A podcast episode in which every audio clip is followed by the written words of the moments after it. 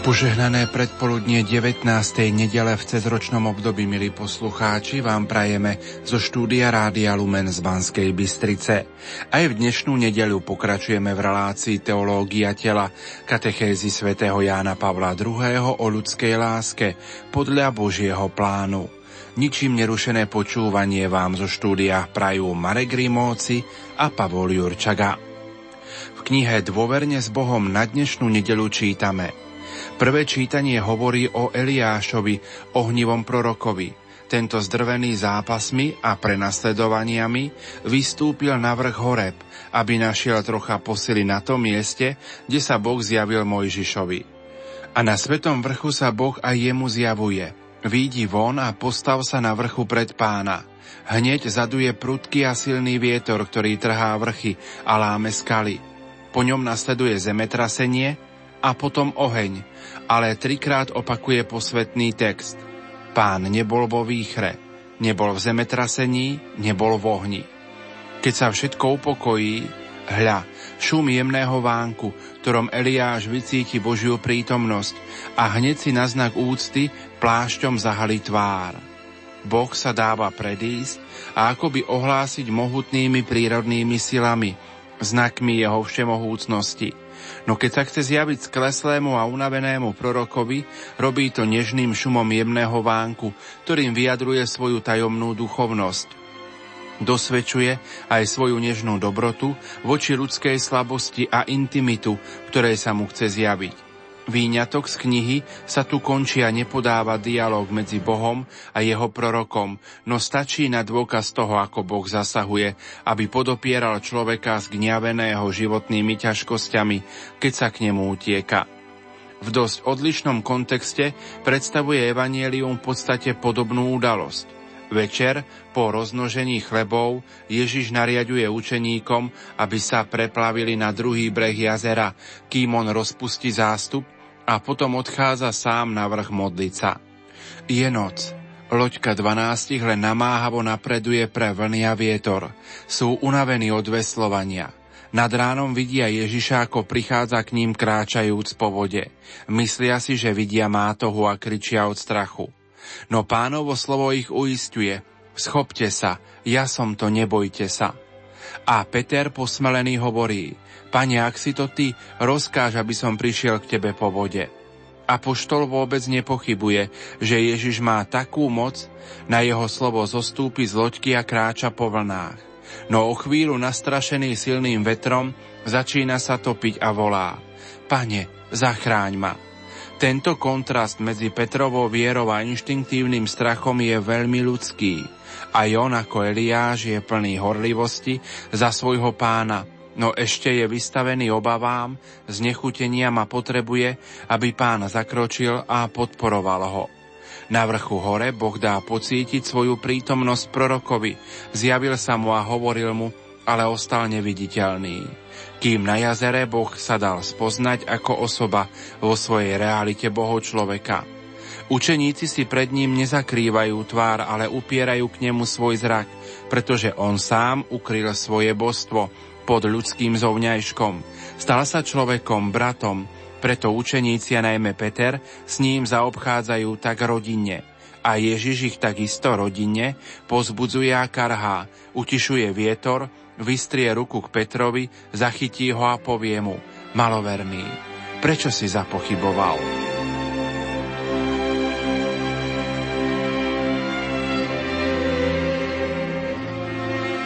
Milí poslucháči, v nasledujúcich minútach vám ponúkame rozhovor s bratom Jánom Jendrichovským z komunity Miles Jesu v Banskej Bystrici na tému vzťah manželstva a panenstva pre nebeské kráľovstvo. Nech sa vám príjemne počúva. Lumen. Malé rádio s veľkým poslaním. Aj v dnešnú nedeľu, milí poslucháči, pokračujeme v našej pravidelnej relácii Teológia tela, katechézy svätého Jána Pavla druhého. O ľudskej láske. Našou dnešnou témou je vzťah manželstva a panenstva pre nebeské kráľovstvo. V našom cykle relácií o teológii tela sa dostávame k téme panenstvo, celibát pre Božie kráľovstvo. Manželstvo u svätého Pavla obsiahnutej v prvom liste Korinťanom, siedma kapitola. Čo o tom píše svätý Ján Pavol druhý. Vo svojich katechézach o ľudskej láske, respektíve ako to súvisí s vykúpením tela, o ktorom hovorí svätý Pavol v liste Rimanom. Ján Pavol druhý. Sa v teológii tela odvoláva na tri kľúčové pasáže z Evanjelia svätého Matúša, čiže na Kristové slová, a sú to hlavne, keď hovorí teda o počiatku alebo o nerozlučiteľnosti manželstva, keď hovorí o ľudskom srdci a ako na ňo útočí žiadostivosť, a konečne, čo nás teraz najviac zaujíma, o budúcom zmrtvých staní tela. Pretože toto sa týka našej analýzy kapitoly z teológie tela, kde Ján Pavol druhý. Rozoberá prvý list Korinťanom, siedmu kapitolu. A, takže povedali sme, že kľúčom je konečné určenie alebo naplnenie tela, telesnosti, a ktoré je, vieme z viery, v Božom kráľovstve, čiže v nebi. A svätý Matúš píše v dvadsiatej druhej kapitole, dvadsiaty deviaty až tridsiaty verš. Ježiš im povedal: Milíte sa, lebo nepoznáte písmo ani Božiu moc. Pri vzkriesení sa ľudia neženia ani nevydávajú, ale sú ako anjeli v nebi. Čiže toto konečné určenie tela, konečné určenie človeka v Božom kráľovstve v nebi nám pomôže porovnať alebo opísať, ako svätý Pavol pristupuje k tejto téme panenstvo alebo celibát a manželstvo. A on na základe týchto slov Ježiša Krista hovorí aj o nerozlučiteľnosti manželstva a zároveň nám uvádza učenie o celibáte.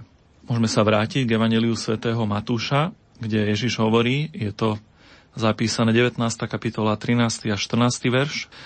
On im povedal: Nie všetci pochopia toto slovo, iba tí, ktorým je to dané. Lebo sú ľudia neschopní manželstva, pretože sa takí narodili zo života matky, iných takými urobili ľudia a iní sa takými urobili sami pre nebeské kráľovstvo. Kto to môže pochopiť, nech pochopí. Myslím, že je to známa pasáž Evanjelia, a interpretácia svätého Pavla práve tejto témy manželstvo, celibát, môžeme povedať, že je bohatá, berie do úvahy spoločenskú situáciu prvých kresťanov v Korinte, berie do úvahy osobný rozmer, teda svoju vlastnú skúsenosť s celibátom pre nebeské kráľovstvo, so svojou apoštolskou misiou, takisto zahŕňa žiadostivosť a taktiež dar od Boha, vykúpenie tela, ktoré pomáha v našom časnom živote a smeruje do večného života. A môžeme si túto vypichnúť, keď hovoríme o celibáte, v Ježišových slovách znie je, ktorí sa takými urobili sami. A Ján Pavol druhý. Zdôrazňuje, že to znamená dobrovoľne. Že sami sa rozhodli. Prečo? Pre dôvod, ktorý súvisí s nebeským kráľovstvom. Pochopí to ten, ktorému je to dané. A ako to súvisí s vykúpením tela? Silná téma v teológii tela. A svätý Pavol o nej hovorí v liste Rimanom. Tak je to samozrejme vykúpenie tela alebo človeka Kristom, kde najväčšie svedectvo je Ježišova smrť a zmŕtvychvstanie. A svätý Pavol, alebo Ján Pavol druhý., keď ho interpretuje, tak hovorí o takých dvoch nádejach. A síce osobná nádej, moja, alebo každého človeka veriaceho, a istá nádej kozmická, povedzme, kde sa spomína aj vykúpenie sveta. Čiže vykúpenie človeka, vykúpenie sveta.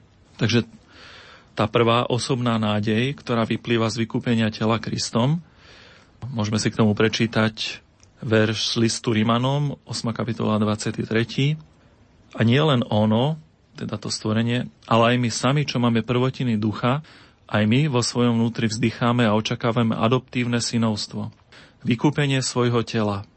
Čiže toto očakávanie je vlastne ten rozmer osobnej nádeje, že my, ktorí žijeme v tele, sme povolaní milovať, ale zažívame aj ťažkosti, aj nejaké útoky žiadostivosti a možno niekedy nevidíme na tú konečnú nádej, a teda vykúpenie tela v Božom kráľovstve v nebi, tak svätý Pavol nás povzbudzuje, že očakávame, túžime, ako keby sme o tom vedeli, ale sme na ceste.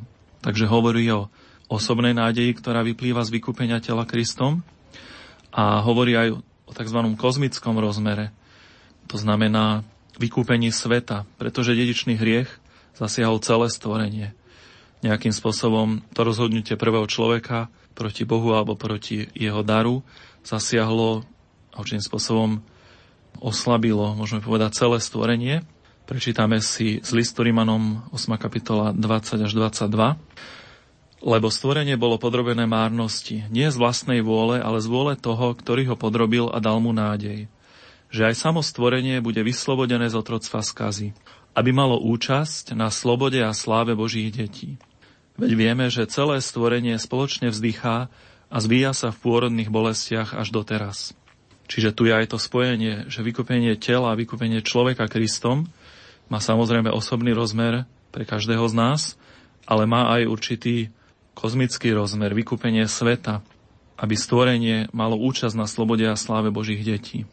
Som rozmýšľal o nejakom príklade, ale napadlo ma len, že vlastne neveriaci ľudia niečo také tušia, keď si zoberieme akčné filmy o konci sveta a záchrane sveta, kde všetko vybuchuje a podobne, no tak je tam nejaký hlavný hrdina, ktorý ten svet, prípadne celý vesmír nejakým spôsobom zachráni, ale vždy je tam v tých lepších filmoch nejaká taká paralelná ženská postava, nejaká romanca, a teraz to bol film Na hrane zajtrajška, ale aj v tomto, povedzme, sekulárnom filme je nejaké tušenie, že to kozmické, tá skaza a vyslobodenie súvisí s telom človeka, lebo muž, žena, vzťah privádza okamžite na mysel aj telo alebo povolanie milovať. Takže to ako taký malý príklad. A vykúpenie tela, táto osobná nádej, teda neznamená len určitú tú kozmickú nádej alebo, povedzme, eschatologickú, že aj naše telo je pozvané a Kristovou obeťou vlastne vykúpené, aby mohlo byť naveky v nebi. Ale je to aj nádej v každodennom živote. Totiž určite každý máme nejakú skúsenosť so žiadostivosťou alebo s nejakým hriechom alebo proste s nejakým problémom v tejto oblasti. No a práve vykúpenie tela nám dáva aj nádej alebo silu, dokonca silu milosti na premáhanie žiadostivosti. Čiže je to aj nádej na víťazstvo nad hriechom v našom živote, v každodennom zápase. A Ján Pavol druhý píše, že na premáhanie trojakej žiadostivosti, teda asi sa odvoláva na svätého Jána, žiadostivosť očí, žiadostivosť tela, pýcha života. Čiže vykúpenie tela Kristom, tento dar, je to veľký dar, ktorý má rozmer večný, má rozmer aj, povedzme, ten všedný v úvodzovkách, kedy nám pomáha v dennom živote premáhať žiadostivosť a kráčať na ceste, ktorú nám telo hovorí, čiže povolanie milovať, skutočne milovať. A ako sme povedali, že svätý Pavol túto tému rozoberá bohatým, štedrým spôsobom, je tam aj jeho osobná skúsenosť, tak len načrtneme pri odpovedi na túto otázku. Z prvého listu Korinťanom siedma kapitola dvadsaťpäť píše: Dávam radu ako taký, ktorý dosiahol milosrdenstvo u Pána, aby som bol verný. Čiže svätý Pavol do tej svojej úvahy v liste o panenstve, manželstve, tak uh, hovorí o vzťahu k Pánovi vlastne, keďže dosiahol milosrdenstvo u Pána, aby bol verný, aby bol verný jemu, svojmu poslaniu. On hovorí teda aj samozrejme o tom povolaní celibátu pre nebeské kráľovstvo, ale je pekné, že dáva tam aj ten osobný vzťahový rozmer. Ja, ktorý som dosiahol milosrdenstvo u Pána. Je Pavlova interpretácia témy panenstvo, manželstvo v prvom liste Korinťanom v siedmej kapitole ovplyvnená situáciou a chápaním manželstva v Korinte, respektíve odpovedá svätý Pavol na otázky zo života spoločenstva prvých kresťanov v Korinte, alebo je to jeho pohľad ovplyvnený takou jeho osobnou skúsenosťou? Určite môžeme povedať, že svätý Pavol odpovedá na otázky, ktoré mu položili písomne, v tomto prípade prví kresťania z Korintu. Aby sme to odpovedali, môžeme si pripomenúť, že Korint bol v tom prvom storočí veľmi bohaté mesto, ale aj veľmi nemorálne. Bol tým dokonca aj známy. Aj tá neskoro antická kultúra alebo helenistická, proste verejné domy, prostitúciu brala ako niečo nevyhnutné. Dokonca sa na tom zarábalo, samozrejme. Bol tam aj Afroditín chrám, kde bola chrámová prostitúcia, a toto všetko ovplyvňovalo aj pohľad prvých kresťanov, alebo povedzme ich otázky. Ján Pavol druhý v v teológii tela dokonca píše, že možno sa pýtali, že je manželstvo hriechom? Nám to znie tak podivne, keďže napríklad z teológie tela a z viery vieme, aké je manželstvo veľké a úžasné povolanie. Ale Ján Pavol druhý to uvádza dokonca takto, že tá možná otázka bola, je manželstvo hriechom? A keď sa pozrieme na to, čo píše svätý Pavol, prvý list Korinťanom sedem, dvadsaťsedem až dvadsaťosem, tak hovorí, si viazaný k žene, nevyhľadávaj rozluku, si bez ženy, nehľadaj si ženu. Ale ak sa oženíš, nezhrešíš. Ak sa panna vydá, nezhreší. Čiže možno naozaj sa až takto pýtali tí prví kresťania, ale práve preto, že vychádzali z toho prostredia, ktoré aj manželstvo a pohľad na neho nejakým spôsobom pokrivilo. A svätý Pavol sa odvoláva vo svojej odpovedi na pominuteľnosť alebo krátkosť času. Hovorí v, v prvom liste Korinťanom sedem dvadsaťdeväť. A tak, bratia, hovorím, čas je krátky, aby napokon aj tí, čo majú ženy, boli, ako by ich nemali. Takže je tam aj kúsok takej teológie svätého Pavla, veľkého očakávania príchodu Krista a možno aj zakorenenia kresťanstva. Som si k tomu pozrel nejaký článok a tam písal veľmi pekne, že keď sa kresťanstvo zakorenilo a osvedčilo v Korinte, v takom nemorálnom prostredí, tak osvedčilo, že sa môže zakoreniť kdekoľvek, čo je určite aj veľa, veľká nádej pre našu dobu, novú evangelizáciu. No a ďalej svätý Ján Pavol druhý v tejto kapitole teológie tela vysvetľuje, že Korint bolo prostredie programovo, teda cieľene zamerané na užívanie si sveta, ale môžeme povedať kľudne aj také nejaké hriešne užívanie si sveta, hedonistické, hoci dnes nemôžeme povedať, že by sme boli od toho ďaleko, keď reklama a korporácie majú celé kampane a stratégie, aby nás dostali do kolotoča užívania si sveta. Morálka tam nehrá bohužiaľ často žiadnu úlohu. Takže je to aktuálne, keď sa pozrieme na ten Korint a na tie otázky kresťanov, Pavlovú odpoveď, ktorá sa týka manželstva a celibátu. Takže aj toto pripomína svätý Pavol vo verši tridsaťjeden. A tí, čo si užívajú tento svet, ako by ho neužívali, lebo tvárnosť tohto sveta sa pomíňa. Čiže vidíme tu opäť určitú odvolávku na tú pominuteľnosť tohto sveta. A môžeme aj povedať, že ak sa teda tí prví kresťania v Korinte pýtali, že či je manželstvo hriechom, tak nemysleli manželstvo, ktoré poznáme prirodzené a zo zjavenia Ježiša Krista, ale mysleli manželstvo asi tzv. Korintské, ktoré súviselo s tou podobou ich sveta, ktoré bolo zamerané na užívanie si, možno nejaké výhodné, možno dočasné. A čiže takto sa pýtali, keďže obrátenie, povedzme aj zo žiadostivosti a z takejto podoby vnímania manželstva muselo byť pre nich veľké. Takže možno aj preto dávajú takéto otázky. A Ján Pavol druhý spomína aj samozrejme konečné určenie človeka a tela v Božom kráľovstve. Zopakujeme si z Matúša, kapitola dvadsaťdva dvadsaťtri, teda dvadsaťdeväť až tridsať. Ježiš im povedal: Milite sa, lebo nepoznáte písmo ani Božiu moc. Pri vzkriesení sa ľudia neženia ani nevydávajú, ale sú ako anjeli v nebi. Čiže upriamujú našu pozornosť na konečné určenie tela a človeka v nebi. A pretože manželstvo, je to krásne a veľké povolanie, tak je určitým spôsobom spojené s podobou tohto sveta a tohto veku. Takže Ján Pavol druhý upriamuje našu pozornosť aj na to, ako bude človek a jeho telo v nebi. A svätý Pavol tu rieši aj otázku žiadostivosti. Čiže aj tá sa objavila určite v tých otázkach prvých kresťanov v Korinte. Je to prvý list, siedma kapitola, druhý verš. Ale vzhľadom na nebezpečenstvo smilstva nech má každý svoju ženu, každá nech má svojho muža. Tu by sa mohlo zdať, že je to len ako si nejaké negatívne odvolanie sa, ale svätý Pavol píše ďalej a rozvádza túto tému. Ale môžeme určitosťou povedať, že rieši aj tú otázku žiadostivosti, smilstva a podobne, ktorá je v našej dobe veľmi aktuálna. A teraz prichádzame k jednému kľúčovému veršu, keďže sa pýtame, alebo možno trochu aj porovnávame povolanie celibátom alebo panenstvo pre nebeské kráľovstvo a manželstvo, tak svätý Pavol zdôrazňuje, je to siedmy verš, lenže každý má svoj vlastný dar od Boha, jeden tak, druhý inak. Čiže vidíme, že nie je tu primárne povedané, že človek si musí taký dar vyvoliť alebo usilovať len o ten vyšší dar. Je tu napísané, každý má svoj vlastný dar od Boha. Jeden tak, druhý inak. A Ján Pavol druhý k tomu dodáva v teológii tela, Totiž v jednom i druhom spôsobe života alebo povolaní pôsobí tento dar, ktorý každý dostane od Boha. Dar, čiže milosť, ktorá spôsobí, že telo je chrámom Ducha Svätého a zostávaním tak v celibáte, ako aj v manželstve.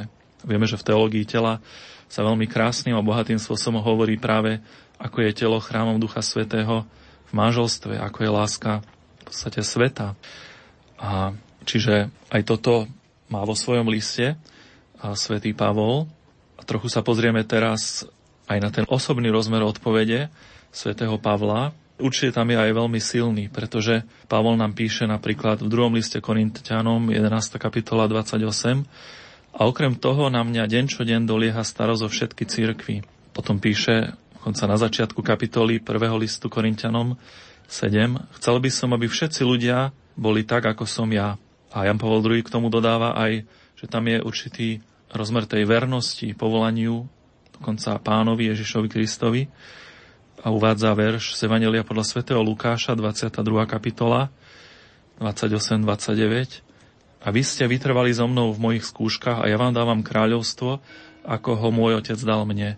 Čiže je tu odvolávka na Božie kráľovstvo, čo je takisto vlastne motivom pre spôsob života v celibáte, alebo ako má byť telo chrámom Ducha Svätého v celibáte. Čiže je tu vlastný dar od Boha a je tu aj určité vysvetlenie, ako súvisí manželstvo aj s podobou tohto sveta týmto vekom a ako je povolanie v celibáte zamerané primárnejšie na nebo alebo Božie kráľovstvo.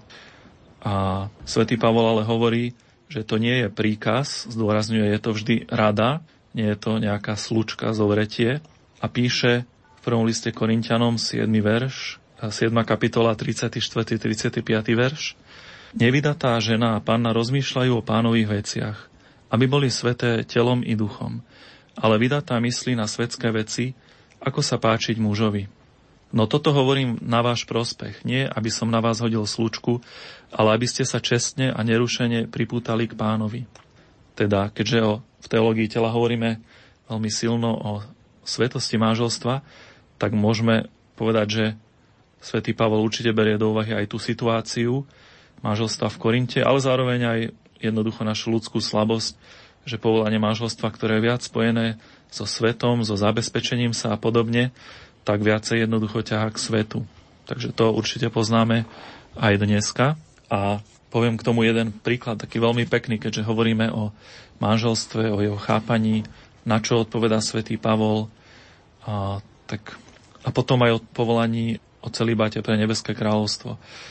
Jedna pani mi hovorila veľmi pekný príklad zo svojho života, že bola v manželstve, mali sa s mužom veľmi radi, a takisto si užívali sex, ona hovorila dokonca, že náruživo, a nebola vtedy nejak veriaca, začala kráčať po ceste obrátenia a vtedy sa stalo, že muž mal autonehodu a ochrnul. Vlastne, alebo lekári povedali, že ak to aj prežije, tak určite bude ochrnutý. A ona hovorila, že no a teraz som si predstavila, ja zvyknutá na manželstvo a jeho radosti, že teraz ten muž leží, hora mesa proste, iba pozerá, a že ako to ja zvládnem.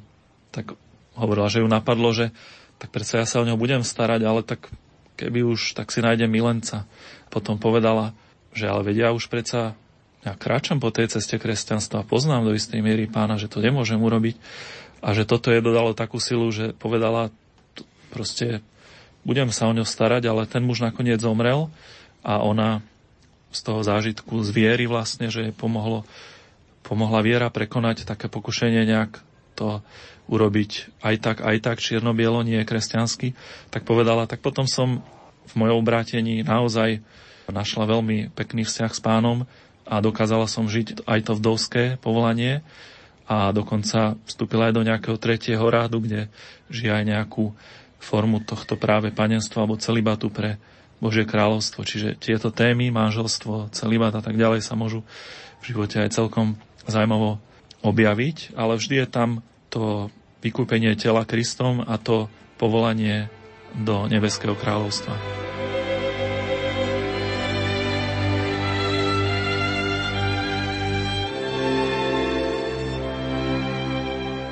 Milí poslucháči, v uplynulých minútach sme vám ponúkli rozhovor s bratom Jánom Jendrichovským z komunity Miles Jesu v Banskej Bystrici na tému vzťah manželstva a panenstva pre nebeské kráľovstvo. Na budúci týždeň dokončíme túto tému, plus začneme tému rodina ako malá domáca cirkev. Prednášať nám bude Richard Kucharčík z Teologickej fakulty Katolíckej univerzity v Košiciach. Požehnanú nedeľu vám zo štúdia Rádia Lumen prajú Marek Grimóci a Pavol Jurčaga.